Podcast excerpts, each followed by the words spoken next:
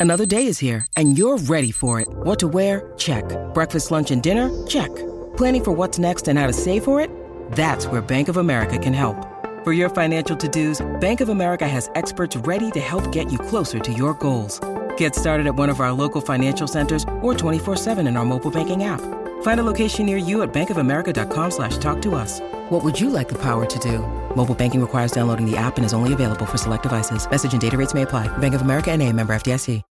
When you need mealtime inspiration, it's worth shopping Kroger, where you'll find over 30,000 mouthwatering choices that excite your inner foodie. And no matter what tasty choice you make, you'll enjoy our everyday low prices, plus extra ways to save, like digital coupons worth over $600 each week. You can also save up to $1 off per gallon at the pump with fuel points. More savings and more inspiring flavors make shopping Kroger worth it every time. Kroger, fresh for everyone. Fuel restrictions apply. Hi, everybody, and welcome to Sports Legends of the Carolinas. I'm your host, Scott Fowler, sports columnist at the Charlotte Observer. For this episode, we've taken the Sports Legends show on the road. We've driven 140 miles northeast from Charlotte to Chapel Hill, North Carolina. And now we're inside the Dean Dome, UNC's basketball palace, about to interview UNC basketball legend Phil Ford. Ford with a spin to the glass. It goes. I don't believe. Phil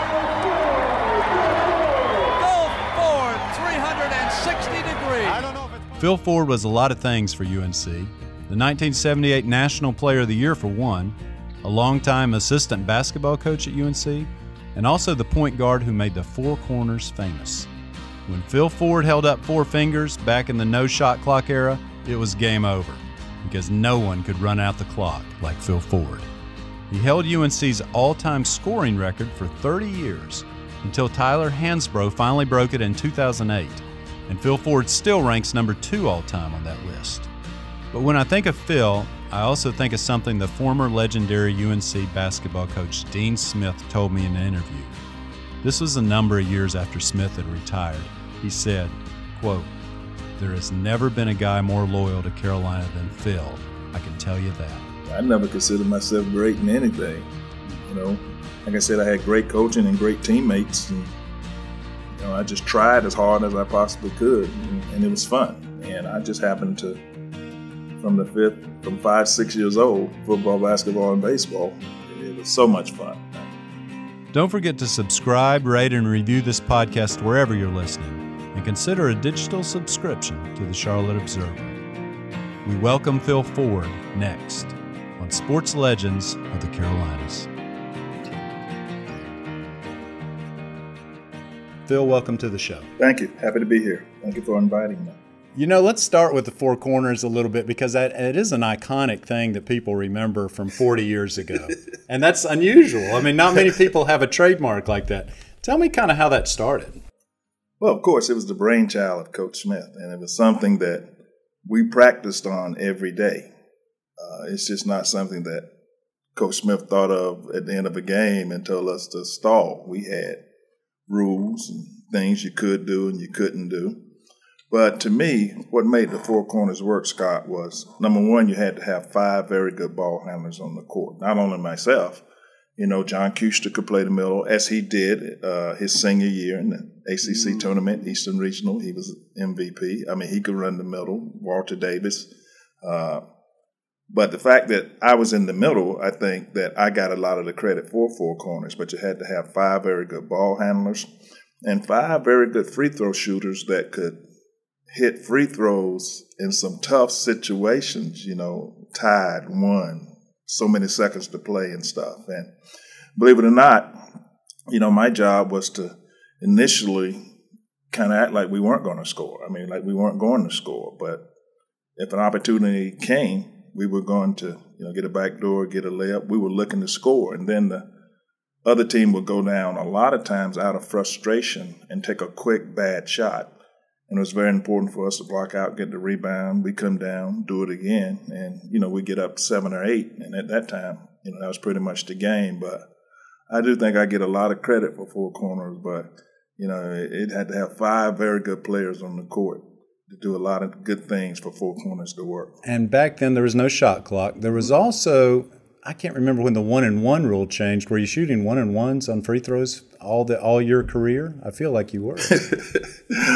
We're talking about a few years ago. Yeah. I think so. I think we did have. I feel like one. you had to always make, you know, clutch free throws at the end, and uh, of course that yeah that was a little uh, a little time ago.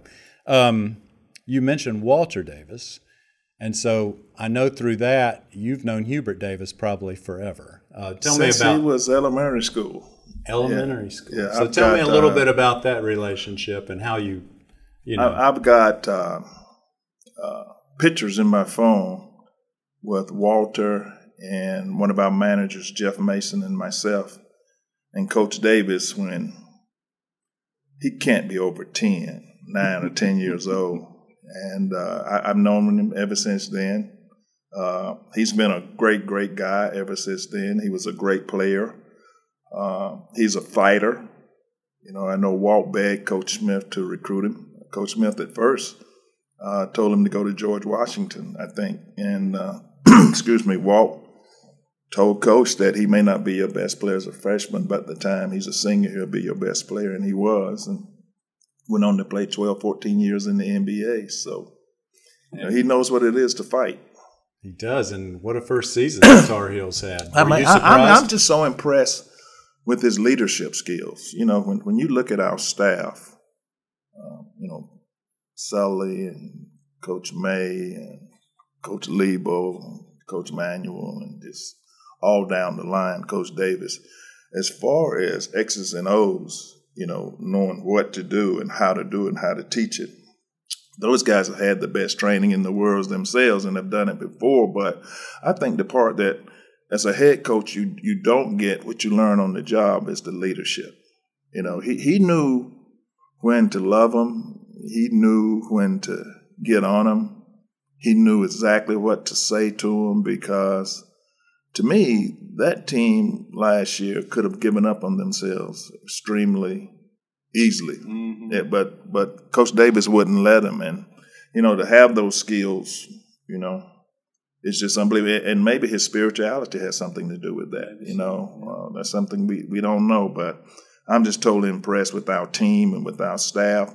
You know how those guys just fought back, never kept. You know, those are the type of guys you want in a foxhole with you. Those type of guys. think they'll win the national championship in 2023. I'm not going to jinx them because I don't think anybody knows, but I do believe that we're probably one of 20, 25 schools that could win it if, if everything goes well. Scott, you and I both know that in order to win that, you know, you have to be very good, but you have to be lucky too. yes. You know, it's kind of funny. I was looking at um, Boston, uh, Miami the other night, and everybody was just hyping about Game Seven. Yeah. You know, you know, the big thing about Game Seven. Well, the NCAA tournament is six Game Sevens. You know, Back So, to back. Yeah, Right. and just uh, sometimes the best team doesn't win, but luck is part of it. Do you think you ever, when you when you either as a player or an assistant coach here for a dozen years or so, do you think you guys ever had the best team and didn't win? Oh, sure. Yeah. I do. What particular two or three year? times. I'm not going to go into the years, but two or three times, just off the top of my head, I think I thought we were better. Mm-hmm. But you know, just because you're better, It doesn't matter sometimes. very seldom does the best team win it every year. And, and you know, you look at the team, I think that wins the tournament, NCAA tournament. There's probably one game in there that they've had that could have gone either way. Oh, for sure. Yeah, so overtime, Yeah, something. yeah, Yeah. Uh, even the Tar Heels, I remember back in '82, and Hmm. uh, right, Madison. I mean, Right, the James first game I Madison. remember watching. Yeah, yeah. maybe should have lost that. Yeah. and then they go come back, and Michael makes a shot, and there you go. Coach Smith has one. Uh, you you had you got one here in '93. Yes. I think right. Were, were you guys clearly the best team that year? I think we were the best team. Uh, as far as individual ability, maybe not. But as far as cohesiveness, um, guys understanding their roles, guys liking each other, um, guys accepting their roles. I, I don't. I, we, we had somebody that could do everything: defend, shoot, score, rebound, handle the ball. We just had uh, a very good team that year. Tell me, Phil, about growing up in Rocky Mount. What was that like? It, it was great. I, I wouldn't want to grow up in any other city in the world. It was a type of city where there was one high school in the city limits. There were some high schools in the county. Um, it was three junior high schools in the city limits, but my ninth grade year, the ninth grade was integrated, so there was one one ninth grade school, one eighth grade school, one seventh grade school, because uh-huh. then junior high was seven, eighth, and ninth, and now I think it's six, seven, and eight. Yes. But uh, it was um, everybody kind of knew everybody. Um, I was a daddy's boy, I guess you could say. Uh, my dad was a sharecropper's son, and uh, that's why I admire him so much. But and went on to get a master's degree. You know, that's pretty impressive from where he started. He this always was said, Big Phil we're talking yeah, about, right? it's not yeah. the height you reach, but the depth from which you came. And he came from a pretty deep spot. Sharecropper's son, wow. Yeah, and uh, he couldn't play sports, so uh, I think by me playing sports, he had a good time watching me play sports. And as far as I can remember, six, seven, eight years old, football, basketball, and baseball. You know, when I was six or seven years old, a grown man could throw, you know, some distance, could throw a ball to me as hard as he could, and I could catch it. Really? Yeah. He, uh, my dad always thought I would have been a better baseball player. Really? But I couldn't hit, man. I could if you hit, I was a shortstop. If you hit it on that side of the field, I could go get it and throw you out. But when it came time to hit, I was terrible. that, that that short circuits a lot of baseball games, I Yeah. think, especially the curveball once people hit that. Um, and so your mom's name was Mabel, Mabel, yeah, she was a French and English teacher. and your dad taught, taught as history. well. Mhm, He taught taught history. Mhm. And was this at your high school or was No, I never went to the same school that. uh, Okay, but so I didn't know that. But you, so you're saying your school was segregated up until eighth yeah, grade? Yeah, in this in the uh, first through sixth grade, which was elementary school in Rocky Mount, I went to an all African American elementary school called Annie W. Holland. And in the seventh and eighth grade, there was a um, there was an all African American uh, junior high. Now, you know, integration had already occurred. You could go to a, it was I think it was called Freedom of Choice or something like that. But I chose to go to the uh, to J.W. Parker for the sports. and uh, seventh and eighth grade, uh, I went to J.W. Parker, which was all African American. And then my ninth grade year, um, R.M. Wilson was the ninth grade school. Edwards, George Edwards was the eighth grade school, and uh, and J.W. Parker was the seventh grade school. Tell that story uh, that I love about when uh, Dean Smith came down to visit you, and your mom, who was really not a big basketball fan, mistook sort of his job at Hill. Uh, my mom was rolling over. She knows. Um, uh, no, it, it was it was just she, she wasn't a big sports fan. From from organized basketball in the seventh grade through junior high, high school, four years of college, seven years in the NBA. She may have gone to three games personally. I mean, she she wasn't a big fan of sports, and uh, you know when, when I had narrowed it down to about five or six schools, when the schools were coming in to recruit me, my mom never wanted to was interested in sitting in on, on the meeting. It was usually my dad, my high school coach Richard Hicks, and myself. And and Coach Smith, it uh, just happened that way. North Carolina just happened to be the last school in the first rotation of schools coming to Rocky Mount to visit my family and me. And that's when my mom wanted to sit in on the meeting because she thought that Dean Smith was the dean of a college and she was going to handle the academic part of, of it. She was happy that somebody was finally talking about me about academics and, instead of basketball all the time. but I think you once told me that that visit, in fact, was about a lot more than basketball. It was. We didn't talk about first 30, 35 minutes. We didn't even bring up basketball. You know, we talked about a lot of things. And then when we finally brought up basketball, that's when he told me that you know, I may have to play junior varsity. He wasn't sure where I'd fit in. And Really? I think that's when my mom fell in love with him. Hmm.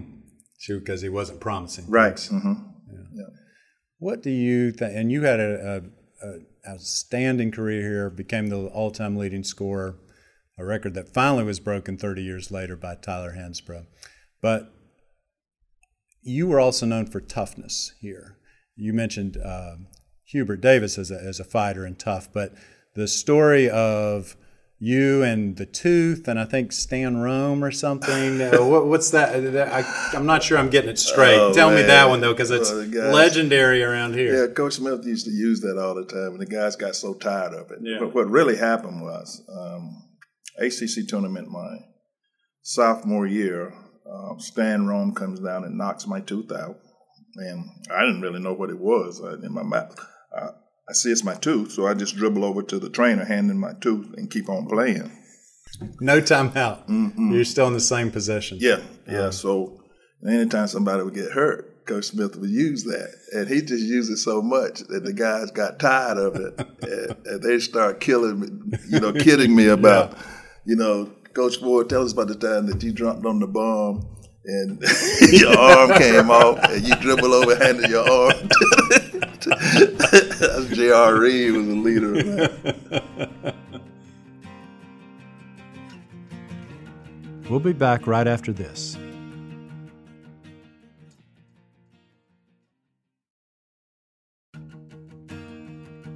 Welcome back. Uh, 76, I think it was in 76, uh, Clemson Right. was Rome, right? Right. Y'all win that game, I guess? Probably. Yes, we won that Right. game, but uh, we lost that year in the finals to Virginia. Oh, right. The year that they had the, Langlow. And, the run, yes. You um you loved it here. I think Dean Still Smith and, and still do, right? I mean, this place. I, it's very fitting we're doing this interview in Chapel Hill. I guess just sort of speak to the influence that this place has had on you. well, this place is this place with me because you know it began with Coach Smith. You know, my relationship with him is such that up until the day he died, you know, I looked at him like a father, a second father, and uh, you know, academically, athletically, socially, Chapel Hill is everything that I thought it would be. You know, if I had to do it all over again, I wouldn't hesitate once to come back here. Um, it's interesting when I was in the NBA, I met a lot of guys in the NBA that uh, if they had to do it all over again, they wouldn't go to the school that they attended. And you know, I found I found that kind of strange, you know, because if you're in the NBA, you probably had a pretty successful Career. yeah, Yeah. yeah. And uh, but uh, yeah, this place is great. I love Chapel Hill, and I love the people here, and it's just always fun to come back here. I still every time I come back here, I get those goosebumps. Really? feeling, yeah. And how many games a year do you are you? I came Here for? I came to I come to every one. Oh, nice. Mm-hmm. Yeah. You're um, people forget how good of an NBA player you were. Um, you were the number 2 overall draft pick in '78. Mm-hmm. Right. I can't remember who was one. Mychal Thompson, Mychal Thompson. Okay. Klay Thompson's dad. Oh, right, right. Now known as Klay Thompson's dad. Uh, and so, and played for the Kansas City Kings. Right. Um, and then had a, a, a really freak injury that, that really kind of messed things up. Right? Yeah, I did. I uh, I uh, it's called a blowout fracture of my left orbital. Um, guy named World B. Free. You know, was making a baseball pass. I jumped up. Long story short, he stuck his thumb in my eye and pushed my eyeball down through the shell. And I have some double vision that I still have to this day. But uh, up until that point, you know, things were going pretty well. But after that point, I, I didn't handle things as well as I as I possibly should have off the court, and it kind of grew into a monster. And and I uh, battled that monster most of my adult life. Uh, luckily, through spirituality and where I am right now, I don't battle that anymore. But uh, I I love the NBA. You know, it was. Uh, I tell people it's a great job. yeah, yeah. I, I think a lot of people would agree. So it was a baseball pass. I didn't know that. Yeah, he- so he's he- taking full Yeah, throw. right. Mhm. And and and he hit it just right.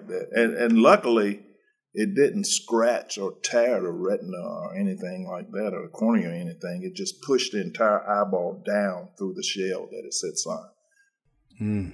And do you wear glasses or contacts, or or did you have I- surgery? Or I did have to have Yeah. surgery, and uh, doctors told me that uh, back then that they may could go in and correct the double vision, but if I can't get hundred percent, I don't really want to be operated on. so I, I never had it operated on. really? Huh. And the monster you're speaking about is alcohol. His addiction. hmm and so, how long did you struggle with that? Off and on most of my adult life, you know, there were periods of time in there, six years, ten years, where I was sober, but right now, uh, I'm in a sober period, and it's been multiple, multiple years, which I'm thankful to Jesus Christ, and uh, you know, I'm just at a great place in my life right now. I couldn't be happier. Did you manage to fight that demon on your own with your family, or did you uh, involve Alcoholics Anonymous? Oh yes, or, yeah, Alcoholics Anonymous, family, uh, my spirituality. I mean, uh, my faith. Yeah, everything. It takes everything. All of it, it right? yeah. yeah. So, did your NBA career end because of that, or the injury, or did you not? What what kind of my skills? You know, your skills, skills eroded yeah, a little your bit. Skills, your skills. The older you get, the skills yeah. you erode, and when you aren't taking care of your body, your skills erode a lot faster, mm-hmm. and uh, that's what happened to me. Did you enjoy coaching college ball or or NBA ball more? It's totally different, Scott. You know, they're, they're two different games, and mm-hmm. you know, I mm-hmm. try to tell my dad that. You know, my my dad was a college guy. Oh, was it? Know, yeah. But I try to tell him, you have the best players on the planet playing out there. And it may look like they aren't trying, they aren't playing hard because but the things that they may look they make look easy mm-hmm. are very difficult to do. Yes. So uh, I, I, enjoy both of them, but you know, the only place I ever taught in college is uh, coached in college was here. So you know, it's hard to beat that. Yes. You know yeah. how much I love here, but I, I, enjoy coaching in the pros too. How many NBA teams did you coach? Um, uh, with I started off in Detroit, and then I went to New York, and then I went to Charlotte 3 mm-hmm. Right. I we we intersected some in Charlotte mm-hmm. with Larry Brown right. for a while. How you going and, there? And yeah. and uh, and um, Sam Sam Vincent was there. Was, oh, okay. Oh, you did it for both of them. Yeah. Mm-hmm. Okay. Mm-hmm. Right. Um, you're. Uh, I know you made no secret and uh, of the fact that you wanted to have your uh, head coaching job at some point well, in your I, life. I, I, I, said I said that I think every young coach would like to be a head yes. coach, but the fact that you know it never happened, it, I understand. You know, it's just something that never happened in my life. I mean, it doesn't. Uh, I don't lose sleep over anything, mm-hmm. but yeah, I think every young coach looks forward to being a head coach. I asked this question. Uh, we were I was doing this podcast episode with Dale Earnhardt Jr., the NASCAR driver, uh, a couple of little while ago, and said, "What would you tell yourself at age 25 that you know now that you didn't know then?" And Dale's response was, "I would, first of all, I would slap the out of myself." he was mad at himself at that's 25. A great, that's a great start. Which was a good start, yeah. Um, so, so I've now incorporated that question into all of these. Uh, so, what would you tell yourself at 25, 28, 22, whatever? I think, you know, listen to my, my dad mm, a little more. You know, there you he, go. He used to always tell me as a kid growing up, you know, because I always played with in my neighborhood when I was like in the first grade, I was playing basketball and sports and stuff with guys in the fifth and 6th mm-hmm. grade because I was always the lowest one. And, yeah. You know, they could go, I couldn't leave my street and they could go all over the community. And my dad used to always tell me, don't grow up too fast. Oh, and, yeah. you know, when you think about that in the whole realm of things, don't try to do too much too fast. I think that's some good advice. That is. Don't try to grow up too fast. So hard not to. Isn't it funny when you're young? Everyone wants to get old. And then when people get old, they wish they were Slow young again. down. That's right. That's what I just told you guys. I yeah. said I knew I was going to get old, just didn't know it was going to come so fast. you uh, you did everything you did in basketball without being able to dunk. Is that right? so that had to come up. Huh? You're the second guy we have we talked to that couldn't dunk. Muggsy couldn't dunk either. So he uh, probably uh, has a high vertical in me, though. He did have a pretty good vertical. Uh, yeah. But uh, were you able? I think I've never never never been. I, I, did it yeah. one time, I think, in high school in a pep rally. Yeah. Okay. Probably wasn't a real dunk. It was like a squeegee. Just a squeegee. Pushed it across the rim. But no, I just uh, I never could jump that high. Huh. But you were always around the rim. It seemed like on those layups and stuff. Or did you just fake it? Did you just fake it real well that you had a, a leaping ability? Because I remember, I don't think of you as somebody who couldn't jump.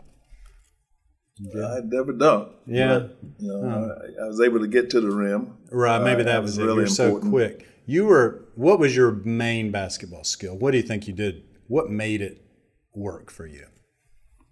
I think I was blessed with quickness. You know, like you said, I'm I, am i am not the most athletic guy in the world. Uh, I had great coaching my entire career. I had great teammates my entire career. Um, I, I, tried to do exactly what every coach I had said, told me to do. You know, I, I wasn't really worried about how I looked or how I played. I just tried to do what they told me to do. And I figured that if I did what they told me to do, you know, that means I played good. Yeah. So, Did you consider yourself a, a great shooter or just a great scorer?